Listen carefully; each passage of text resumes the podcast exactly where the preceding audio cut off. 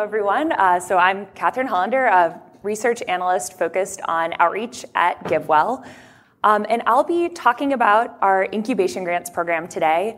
Uh, I think when EA Global reached out about uh, the possibility of, providing a talk about GiveWell's work here, um, when I learned that the theme was Stay Curious, our incubation grants program felt like the perfect thing to talk about since this is really work that is intended to expand uh, the horizons that uh, we're considering at GiveWell.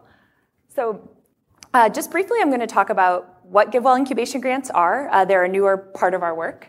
Uh, the different types of incubation grants that we've made, uh, some of our past incubation grants as sort of illustrative examples. Um, I'm not going to probably talk about all of the incubation grants that we've made, but um, would be glad to take questions about um, other grants if you're aware of them or curious to hear about other possible areas that we've supported uh, during the Q&A, and I'm hoping we can leave about 10 minutes for that.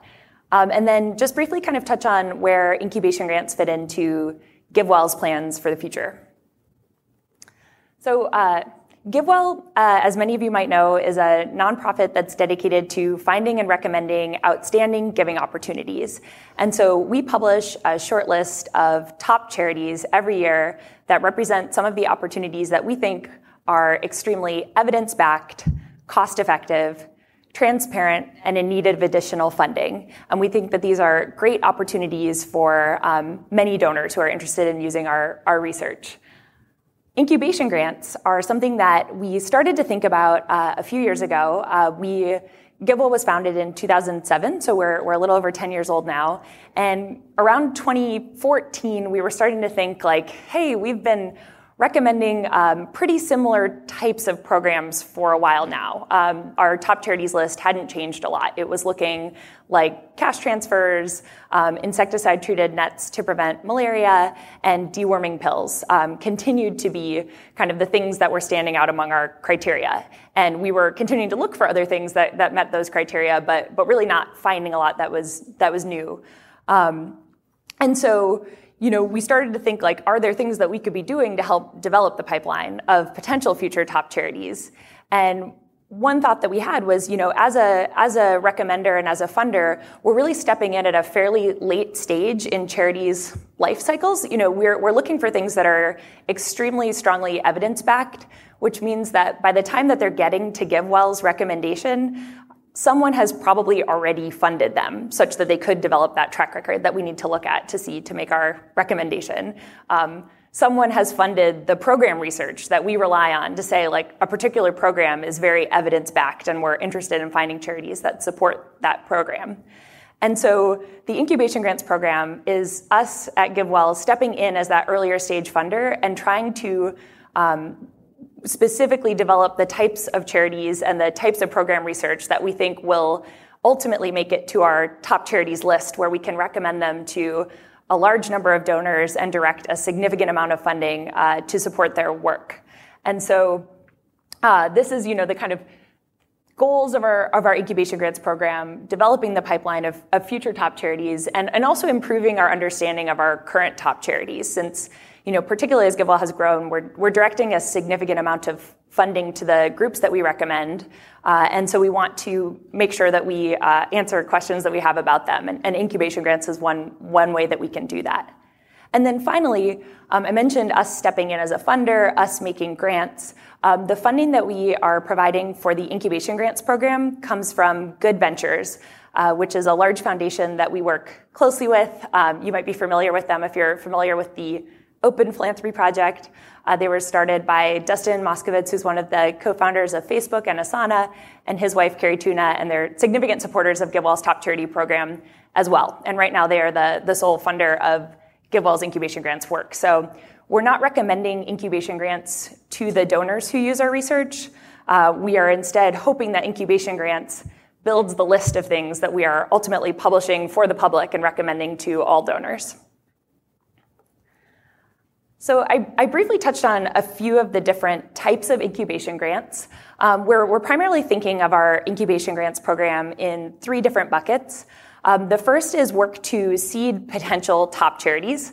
Um, so this is perhaps fairly straightforward. We're looking at organizations at an early stage of development that would not meet our current top charity criteria. They don't yet have the kind of track record that we'd like to see to point to them and say, you know, we think that there is a very strong case for impact that we can make to donors, but that we think have the potential with additional funding and scale to become charities that we would recommend to donors. So um, there are a few different uh, grants that we've made in this space. Um, one is to a group called Charity Science Health, um, which came out of the EA movement. So some of you here might be familiar with it. Um, they're providing uh, SMS reminders for routine immunizations in India, um, but they're a very new organization, and so not one that has the kind of um, record that we'd want to see before we, we recommend them as a top charity, but, but something that we're interested in following as they grow and scale. Um, the second type of incubation grant is work to support monitoring. So uh, monitoring is really, really important for GiveWell. We're looking at charities where, where we want to really feel that we can demonstrate that they are having an impact. And so we want to see very good information from those charities that indicates that they are successfully reaching people with their programs, that you know the people who are being reached with the programs are the people that they're intending to reach, and that we're kind of following any any longer term uh, impacts that we might be interested to see. And so, um, you know, one example of this type of grant that we made was for work to uh, identify cataract surgery organizations where we might be able to help them implement monitoring since uh, previously we, we were interested in the intervention of providing cataract surgeries to um, improve visual acuity due to cataracts, but we hadn't found an organization that met our um, bar for having monitoring that was demonstrating uh, who they were reaching with their surgeries, uh, how much those surgeries were improving their vision, and also just sort of what the counterfactual story is, whether those surgeries would have otherwise happened uh, in the absence of that charity's work. So those were the types of monitoring questions that we hadn't answered. And a type of incubation grant that we made was to support work to identify and build um, with a charity a monitoring system that would help us answer those questions. Um, that project is, is actually paused right now. I'm happy to get more into that during the Q&A, but that's sort of an, an illustrative example of that type of incubation grant work. Um, and then the third type of incubation grant is to support program research. So uh, GiveWell's research process is sort of divided into two different steps. Um, the first step for us is generally doing a survey of the academic research, the independent research that's been conducted um, on a particular program to help people. So um, this is not research that's generally done by charities themselves. Um, it's often done by academics, and and that's our first step uh, in our process is looking at the academic research to see which programs we think might be the most cost effective and evidence backed, such that we would be interested in finding a charity rec- uh, that's working on that. And, the reason we start there is just because there's two reasons. Um, one is that charities don't often themselves do this type of research.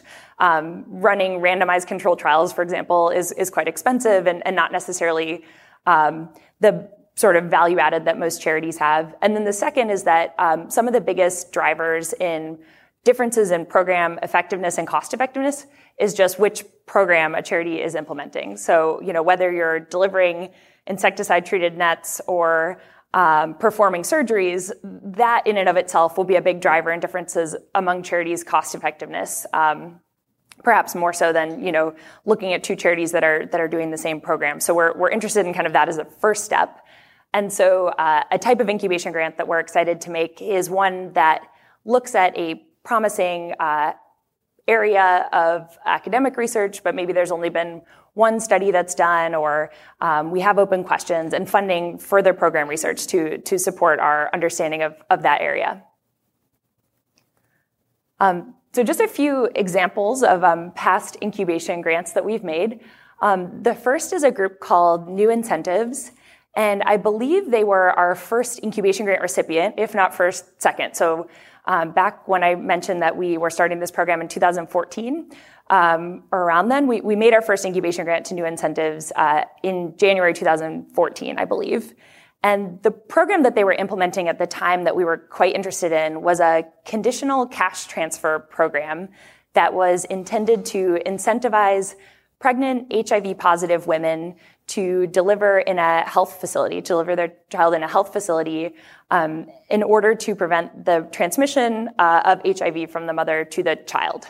Uh, and this looked to us like a promising uh, program, but it wasn't one, this, you know, this organization was brand new. We, we just didn't feel like we had enough information to say, like, we really feel solid about the case for this charity such that we would recommend it as a top charity. But we thought, um, you know, this seems like something that we would be interested to learn more about and seems like it could become something that we'd recommend.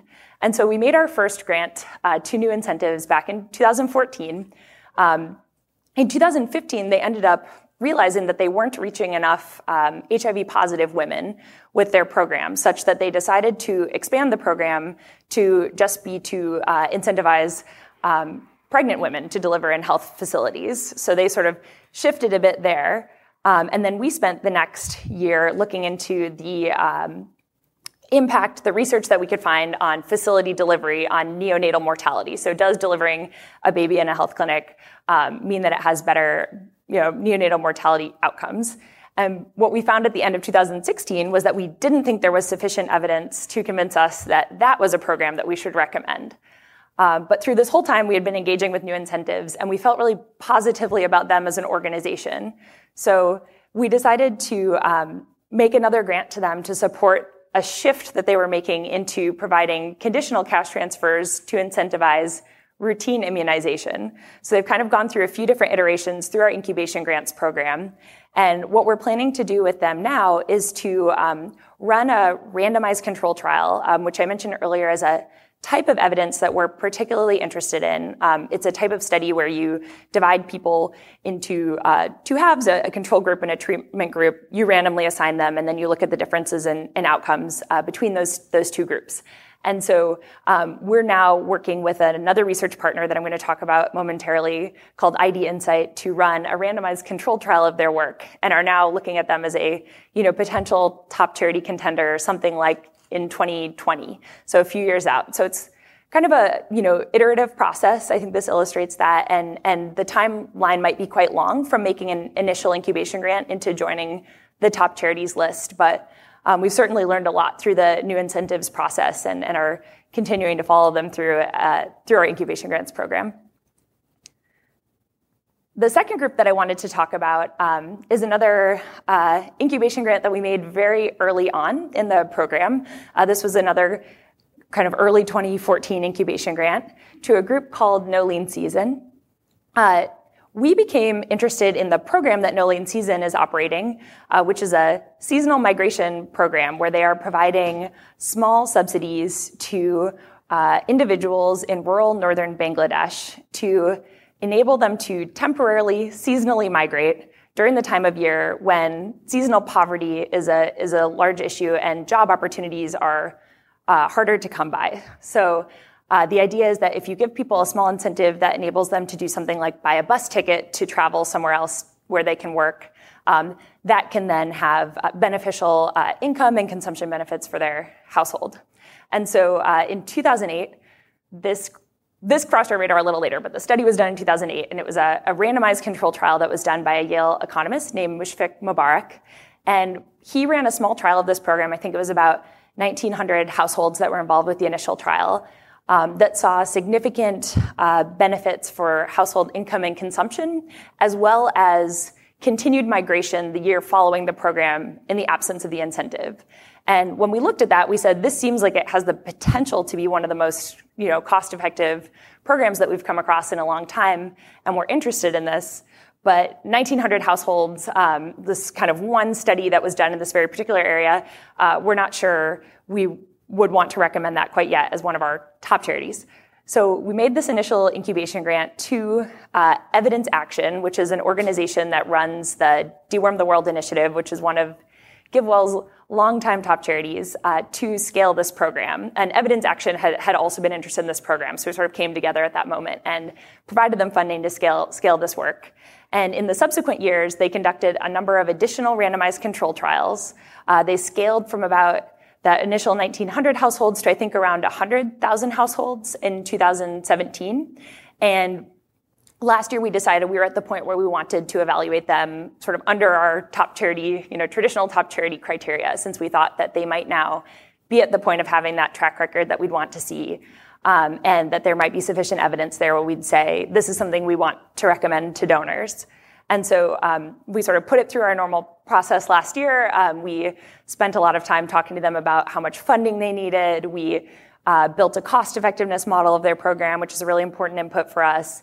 Uh, we looked at their monitoring and we did a site visit to their work in Bangladesh. And coming through that whole process, we ultimately decided at the end of 2017 that, uh, in fact, East Season did meet our top charity criteria. And so we added it to our list of the nine groups that we currently recommend. So this was our first incubation grant, you know, from the beginning to the top charity list uh, example that we have, and, and, we're hopeful that this is you know something we'll see again in the future. So this this is currently the first and only that has gone from the, that initial grant all the way through to meeting our criteria. And then the, the final um, example of a grant that I wanted to talk about is a group that we're working with called ID Insight. Uh, Buddy Shah, who's the CEO of ID Insight, is giving a talk at EA Global tomorrow. I think it's at 3.30, and I would recommend it because um, they're doing really, really interesting work. And so um, I mentioned that one of the things that we're really interested in at GiveWell is, is this academic research, and that that's a really important kind of first step of our process. Um, what we found was that you know, academics aren't always incentivized to provide sort of decision relevant uh, information to folks that are implementing programs on the ground, right? Um, what we're often curious about is, you know, how will this program look when it scales? How will it look in another area? Um, and there's not always the academic incentive to conduct research that answers those questions. Um, ID Insight, we think, fills a really unique role in the uh, development space by specifically targeting providing that information. So they'll run sort of low cost RCTs, uh, randomized control trials, and try to provide decision relevant information to policymakers um, who are or you know people implementing programs to help them really decide where the most effective places are for them to work, how cost effective their programs are. And so this um, seemed really exciting to us. Uh, we have a lot of those questions that we're hoping to answer. And so we've partnered with them through our incubation grants program to work on a number of different projects with us where, where we're hopeful that they can help us um, you know, better understand the uh, spaces that we're interested in. And so I mentioned with new incentives, that first incubation grant recipient that I uh, had, uh, that they are running a randomized control trial. Um, ID Insight is working with us um, on running that randomized control trial to help give us that information. They're also working with us on a project to help better understand one of our current top charities, uh, the Against Malaria Foundation. So the Against Malaria Foundation is a group that's been on our list of top charities for a very long time. Um, I think they initially joined our list in 2011. And in 2016, we realized that we had some questions about the ways in which they were conducting their monitoring of their program. So the basic way that, that it works is that AMF um, Against Malaria Foundation goes back to households that have received insecticide treated nets and it checks every six months um, for the first few years after the uh, implementation, or sorry, it checks a percentage of households that receive the nets every six months after implementation to see whether they're hung and also what the state of the net is, since we believe that they degrade over time, like develop holes and become less effective. And uh, I should say the nets are um, things that you hang over your bed. They're treated with insecticide and they both block mosquitoes from biting you and also kill them from the insecticide. So we think they're very good for preventing malaria. Um, and so uh, in 2016, we wrote, we wrote about some of the questions that we had about the way that they were conducting surveys in the Democratic Republic of Congo and in Malawi.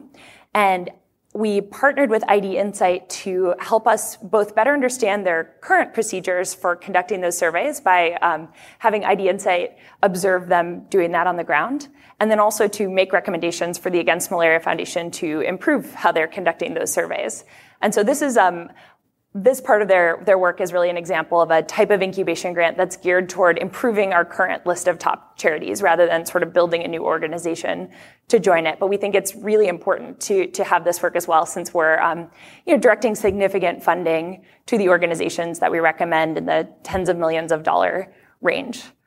Um, and then the final project with ID Insight that I wanted to call out um, is another like pretty different type of work than the type of work I mentioned before, um, which is that know, I mentioned cost effectiveness is a really important factor for GiveWell in coming up with our list of recommendations at the end of the year. We're looking for things that, you know, we can make a strong case are, are extremely cost effective. And um, where this gets particularly challenging is that a lot of the different programs uh, that we're interested in and that exist in the world have different outcomes. So I mentioned, you know, cash transfers, deworming, and the distribution of insecticide-treated nets as uh, some of the programs that were on our list for a long time. We think the benefits of those programs are very different. So, you know, distributing insecticide-treated nets to prevent malaria, um, we think reduces child mortality from malaria. Uh, distributing deworming pills, we think, has the potential for uh, increasing the incomes of children who receive deworming pills later in life. Those are really different outcomes. And so when you're trying to think like which of those two is more cost effective, you have to come up with some sort of comparison between the two that you can make. And so the way that we do this right now is that we have staff members who work on GiveWell's research team, informed by you know everything from the um, their own philosophical values to you know the World Health Organization's uh, assessments of the different um, burdens of different diseases and you know other information that we have to make those trade-offs but the piece of information that we think we are most lacking to make those trade-offs is how the recipients of the interventions of our top charities would, would make those trade-offs how they would decide how much do i value you know increasing income versus improving health um, we, we have done uh, reviews of the, the literature to see if we can find information to inform that but, but we've generally concluded that that information um, doesn't really exist and hasn't hasn't been collected. A lot of the research that's done on how those trade-offs get made um, has been done in rich countries rather than in the poorest parts of the world where uh, GiveWell's top charities tend to operate. And so um, the kind of final project I wanted to mention that we're working on with ID Insight is a project to survey the beneficiaries of our top charities to ask them and, and try to better understand how they would make those trade-offs to inform our cost effectiveness model. So you know, this would be something that again, I think would fall into the category of improving our current recommendations and strengthening, you know, the information that we can provide to donors who are interested in supporting these organizations. So, um, those are a few of the incubation grants we've made. Um, it's this piece of our work has been ramping up uh, in the last few years. So uh, there's quite a few that I didn't mention, but I'm happy to kind of talk about in the Q and A. Um, but just kind of wanted to close with with a quick thought on on some of our our plans for the future you know, especially for this audience, um, wanted to convey that, you know, GiveWell is moving toward, you know, we've been around for 11 years. We're moving toward being open to some of the sort of riskier ideas and harder to prove cases for impact than I think we have historically.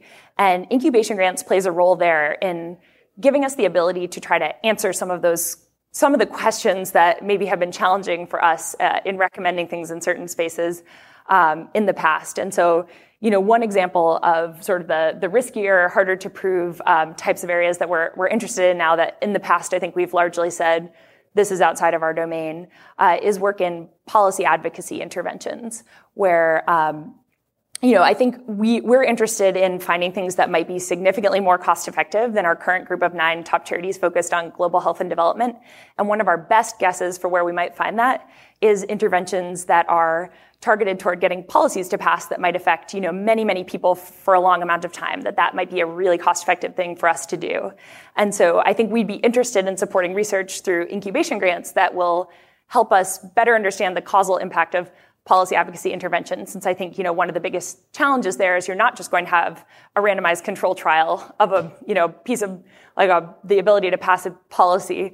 Um, it's going to be a little harder to tell that story, and so we want to um, support things that will help us you know potentially consider those types of areas in the future. Um, but this comes with the second bullet point, which is that you know we're still very interested in maintaining our level of transparency and what I mean by transparency is really being able to make a case publicly that is vettable by donors who are using our research for why we think that something meets our criteria and is very cost effective. We want to be able to you know, point to our rationale. We want to be able to point to evidence and monitoring um, that really demonstrates why something has ended up on our list and why we are saying, you know, this is one of the best opportunities we're aware of that meets our criteria. And so, um, you know, incubation grants work is, is a tool that we're using to help us do that, and particularly as we move towards some of these areas that maybe in the past have been harder for us to assess by our uh, traditional criteria. And so, um, you know, I think uh, we're, we're very excited about this work. Uh, just to give you kind of a, a, scale of it, I think last year we made something like close to $10 million worth of incubation grants. Um, and so it's, it's a big part of our work. Um, it's not the only part of our work. We're still you know, looking for organizations that meet our traditional criteria, um, not through the incubation grants program, but, but we're, we're uh, optimistic about helping uh, move toward building that pipeline and bringing more organizations uh, into our consideration. So I think I'm going to pause here for questions. I think we're running low on time. Um, I'm around for office hours at 4.30, I believe, and I'm also happy to follow up via email with anyone who uh, has questions after the talk, too. So thank you.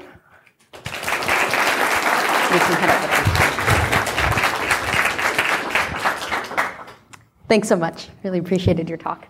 Um, unfortunately, we are a little brief on time for questions, but I'll ask you one or two. Sure. Um, I think the kind of obvious one is if you're a person who's interested in uh, doing program research or helping an organization with monitoring, where can you find um, you know, the outstanding questions that you'd like to see answered or find the organizations that you could tack on to? Yeah. So where where would you work if you were yeah. interested in um, incubation? I mean, we have a list of all the organizations that we're currently supporting through incubation grants on our website, and we also have a list of priority programs that we've identified as promising areas, but we don't yet recommend charities that are working in. So that's kind of one signal of where there might be um, either opportunities to start organizations or, or talk to us about that. And then, you know, I think for thinking about where we might potentially make incubation grants in the future, the sort of core question that we have is how likely is this to become a GiveWell top charity? And we actually we publish forecasts along with our top with our incubation grants. So you can kind of see like, okay, we think that this grant has a 30% chance of resulting in a top charity. And so we're trying to sort of come up with initial rough models, think about how likely something is to become a top charity, and then um, make our decisions about what to fund based on that. Cool. Yeah. That's great. And let's say someone decides that they're going to run with a project and um, now they want to get GiveWell's attention and see if maybe they can get an incubation grant and grow into a recommended charity. How do they get on your radar? Yeah, I think just reaching out to us. Um, you can email me or, or email like the info at givewell.org. Um, I think we, we want to have kind of early conversations, um, you know, before anyone spends a ton of time developing something if they're trying to get incubation right. grant funding. We definitely appreciate like the chance to kind of check in and talk about what our interests are and hear about what the potential program is. But yeah i would say just emailing us is probably the, the best way to kind of begin that conversation. Mm-hmm. cool. All right. Um, well i think we're going to have to call it there but thank you so much. Yeah. really appreciate it